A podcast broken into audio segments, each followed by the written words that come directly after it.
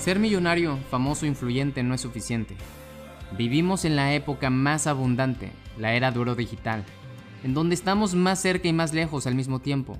Pero hoy tenemos más estrés, somos menos felices y tenemos más ansiedad y codependencia. El mundo está cambiando a pasos agigantados, pero la gente aún no descubre la verdad. El verdadero trabajo es dentro, no fuera. Mi propósito es que comprendas el potencial que tienes enfocándote en tu pensamiento y corazón y que por medio de este podcast decidas convertirte en un fuera de serie. Yo soy Roberto Córdoba, mexicano, emprendedor y empresario, que tengo como objetivo desarrollar fueras de serie. Sígueme, comparte y activa las notificaciones. Prepárate para expandir tu conciencia.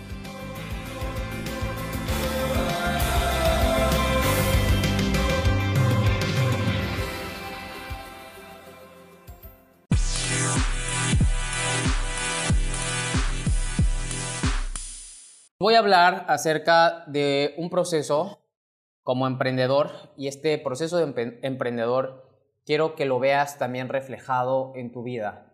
La mayoría de las personas estamos en un camino que a veces creemos que va a ser corto. El camino, ¿por qué creemos que es corto? Porque nos han acostumbrado a siempre tener, pues, calificaciones después de un mes, pasar después de un semestre, pasar el año después de un año, por ejemplo, o graduarnos después de tres. Estamos acostumbrados a tener checkpoints, que esos checkpoints más que nada en ocasiones no les encontrábamos sentido y fueron más a fuerza que con un propósito interno. ¿A qué me refiero que más a fuerza? Pues muchos de nosotros no decidimos ir a la escuela nos obligaron a ir a la escuela y nos convencieron de ir a la escuela porque pues si no íbamos a la escuela nos íbamos a morir y que la gente pobre y la gente burra no iba a la escuela y nos hacían ejemplos muy claros y gráficos acerca de por qué ir a la escuela, ¿verdad? Y esa es la razón por la cual compramos esa idea. Ahora,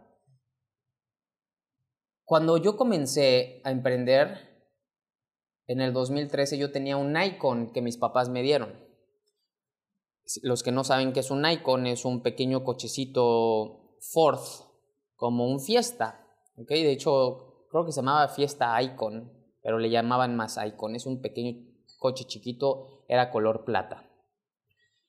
Cuando yo comencé a emprender tenía muchas inseguridades. Inseguridades con mi cuerpo, inseguridades sobre saber si era suficiente, inseguridades sobre eh, si era lo suficientemente atractivo físicamente para los demás, entre otras cosas.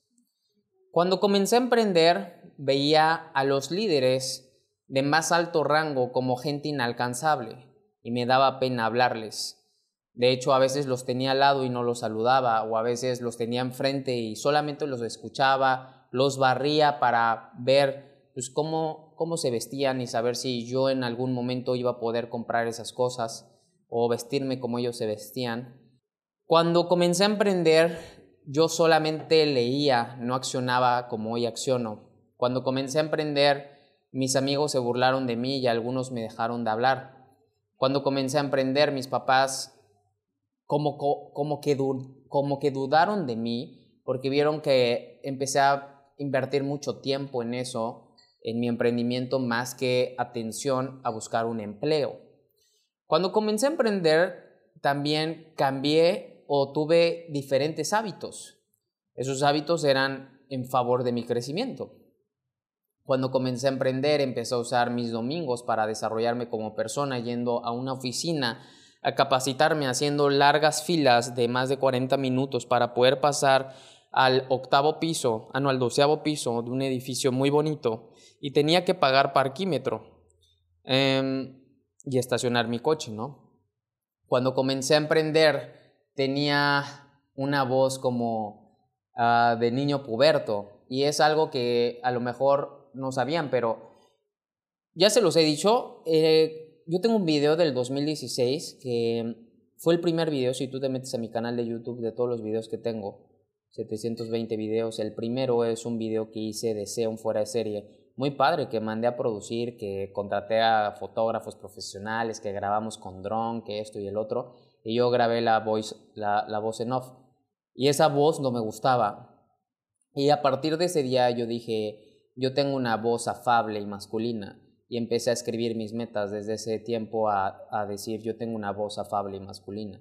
yo sé que la voz que hoy todavía tengo es una voz en desarrollo, pero esa voz ha ido cambiando, ha ido madurando, ha ido teniendo más seguridad, más certeza. La voz que muchas veces tenemos es una voz falsa, es una voz acoplada y desarrollada bajo conveniencia y cierto tipo de inseguridades también. Entonces, pues te lo comparto, ¿no? Cuando comencé a emprender, empecé a, creer que había algo más, algo más que se podía hacer, no solamente era el empleo, no solamente era ganar 30 mil y 50 mil pesos, que me acuerdo que eso era como una de las metas que siempre eh, me había puesto como a los 18, 19 años, como que era una, un, paso, un escalón muy importante.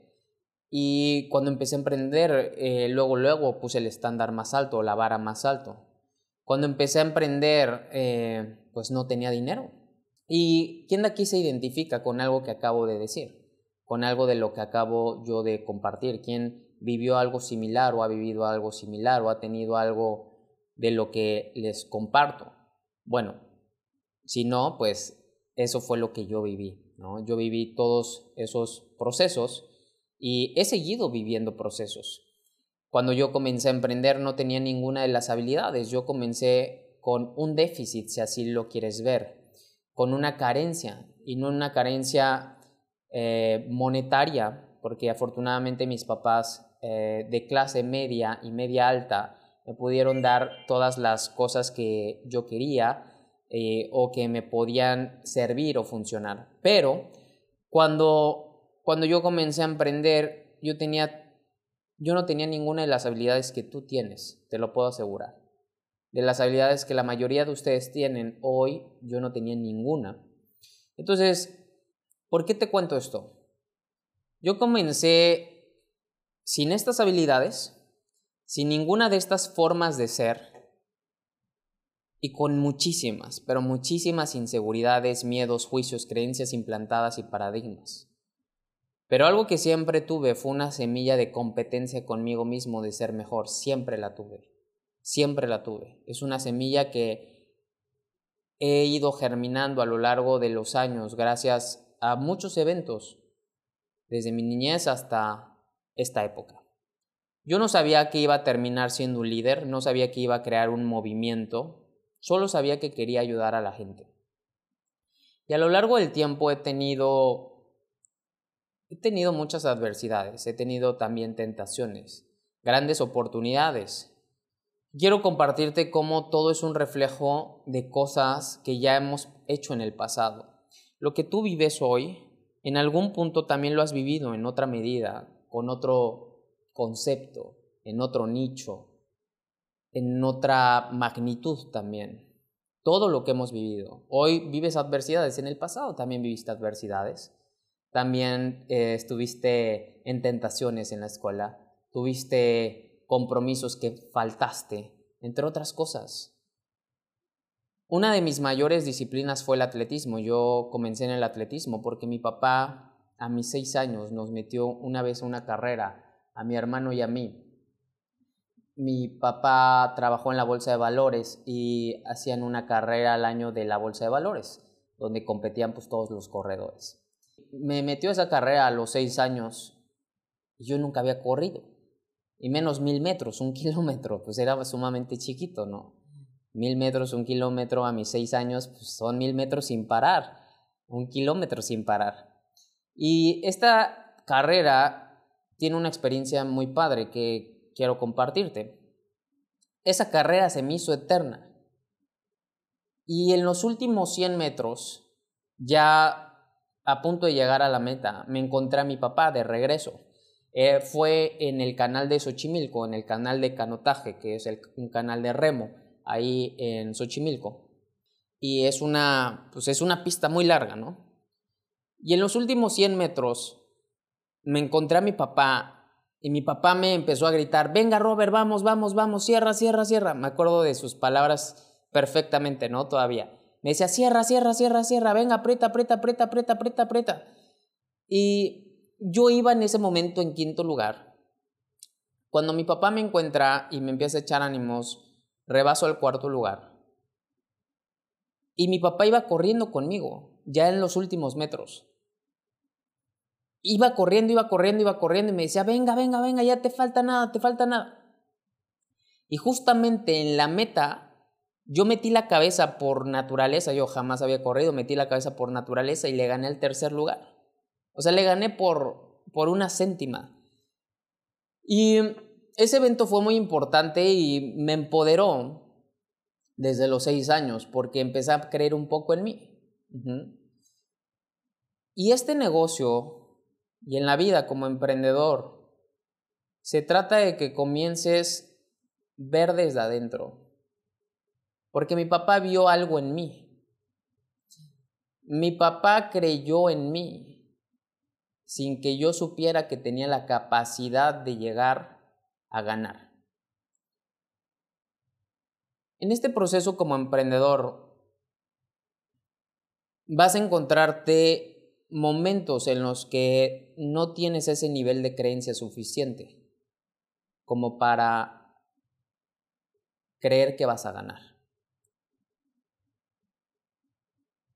Y te puedo decir que en todo este tiempo he tenido palabras de aliento, gente que me ha impulsado, que ha creído en mí, pero también ha habido personas que no han creído en mí, que han intentado sabotearme, hundirme, adular, entre otras muchas cosas.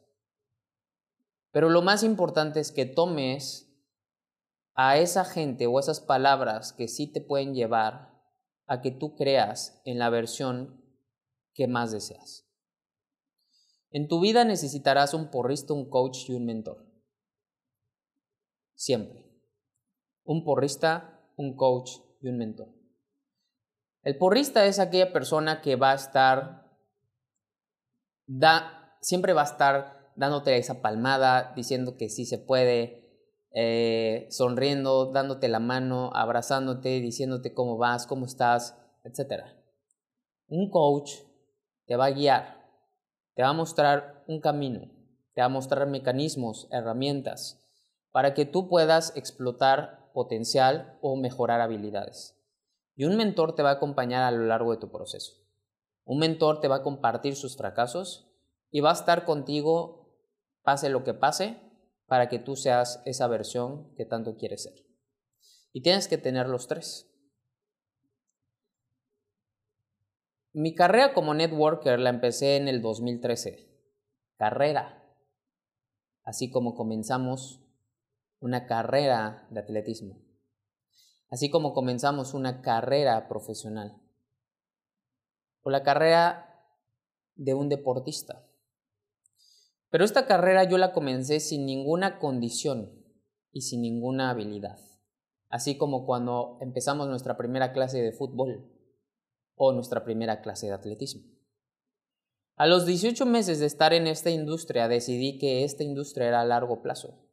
Elegí y vi que efectivamente no era una industria de ganar dinero rápido.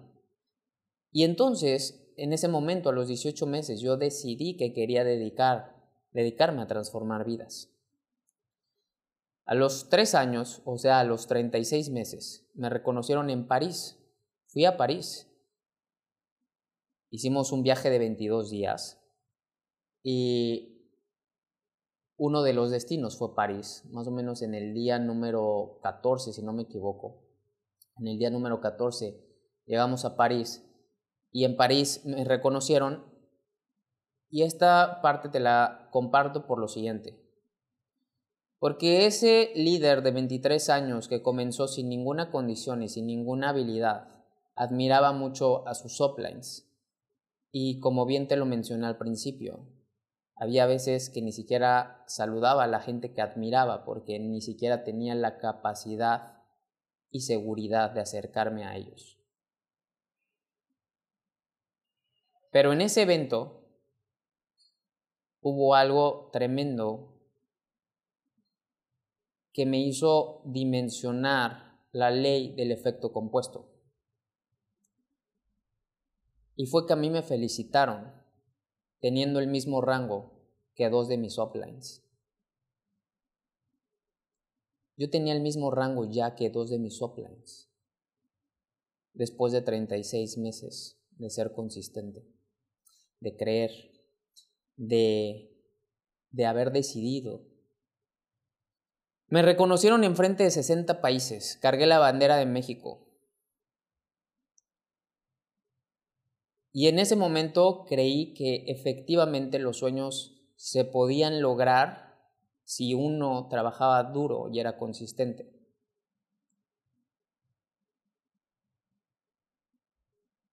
Comencé a creer no solamente en mí, sino en cómo esto podía impactar la vida de miles de personas si se dejaban ayudar y se desarrollaban como yo lo hacía. Porque yo sabía que había gente con más talento, con mejores virtudes, con distintas historias y que podían tener más hambre que yo. Y si eso ha pasado en mi vida, puede pasar en la tuya. Sin embargo, siempre la vida te da vueltas. La vida nos puso grandes adversidades. Hubo grandes retos que atravesar. Retos que me hicieron trastabillar. Después de eso, a los pocos meses perdí a todo mi equipo porque la empresa en la que estábamos dejó de tener el permiso de México de comercializar el producto que nos había ayudado a tener tanto impacto. La gente se desanimó, las personas empezaron a, pues, caer en otros proyectos, tentaciones o simplemente desistir. Entonces, no creas que la vida como en un emprendedor siempre va a ser fácil y que cuando tú llegas ya todo será más simple. Entre más alto llegues, la caída va a ser más dura, te dolerá más. Pero también entre más alto estés y la caída sea más dura, tú tienes más resiliencia que anteriormente. Tienes mejor inteligencia emocional o más inteligencia emocional, aguantas más. Empiezas a tener una piel de rinoceronte, etcétera, etcétera, etcétera. En el momento en el que eso pasa, yo dejé las redes de mercadeo como un año cuatro meses. Y me dediqué a mejorar mis habilidades de venta, persuasión, comunicación, hablar en público, entre otras cosas. Me dediqué a promover mi libro, a dar conferencias, a hablar en la tele, que hiciera artículos en revistas, entre otras cosas también. Y en el 2018 comencé Keto Reto. Keto Reto lo comencé con un propósito, el propósito de ayudar a las personas a transformar sus vidas por medio de la educación y por medio de un estado metabólico que está al alcance de todos, simplemente por una actividad que hacemos todos los días, que es comer. La fortuna es que todo se alineó y la empresa en la que hoy estamos llegó y empezamos a mejorar este sistema tan extraordinario que ha impactado tantas vidas por medio de la educación, por medio de valores y por medio de congruencia. Quiero decirte que también el proceso de Keto Reto, aquí hay gente que ha vivido el proceso conmigo desde hace cuatro años y los felicito por estar aquí. Quiero decirte que eres una gran persona y que mm, este proceso que tú vives y seguirás viviendo si sigues aquí es parte del show es parte de tu proceso como un líder. Es parte del desarrollo de esa piel de rinoceronte.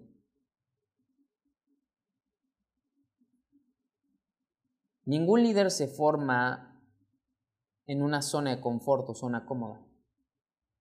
Las zonas cómodas es el peor enemigo de lo extraordinario. No busques nunca la comodidad. Y gracias a que hemos tenido desafíos, adversidades, hoy tenemos un, un movimiento tan impactante que efectivamente hace, hace mucho beneficio a las personas. Cuando tú comienzas algo y eres pionero en algo, la gente te dice loco, a ti te han dicho loco o loca. Cuando tú comienzas como en algo como pionero, con mucho entusiasmo, hay gente que te intenta hundir, porque el entusiasmo es algo anormal en nuestra sociedad. Cuando tú empiezas como emprendedor y pionero, la gente es envidiosa y quiere verte caer o que sufras. porque ellos están sufriendo y no soportan a veces el triunfo de las demás personas.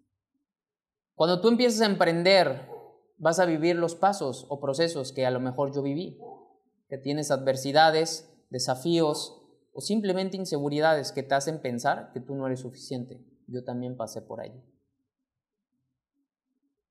Pero así, que, así como comenzamos una carrera de mil metros, las cosas se terminan. Hay gente que comienza y termina. Pero ¿cuántos comenzaron en mi carrera de mecatrónica? Éramos 360. Terminamos 48. Yo no sé cuántas personas comiencen un maratón, pero lo que sí estoy seguro es que no todos terminan. Y así es en esto. Este negocio ha sido el mismo. Pero no lo veas solamente en este negocio. No lo veas solamente enfocado a esto, si quieres. La verdad es que esto aplica y pasa en todas las cosas que tú veas y que consideres valiosas. ¿Por qué la gente hoy ya no se compromete? ¿Por qué hoy la gente desiste? ¿Por qué hoy la gente ya no ve a largo plazo? La razón es muy simple. La gente, tú, tú mismo lo has escuchado y lo ves, la gente vive al día. Y a veces cuando uno vive al día, espera los resultados al día. Pero cuando la gente no vive al día y está acostumbrado o empieza a desarrollarse para vivir a largo plazo, a crear a largo plazo, entonces se empieza a desprender del resultado efímero y momentáneo o el placer o la gratificación instantánea. Y ese es uno de los mayores, ese es uno de las mayores tentaciones que tiene el emprendedor, Querer siempre vivir al día. Como emprendedor tú no puedes vivir al día, entiende eso. Tú no puedes vivir al día. Porque de hecho va a haber días que tú no tengas.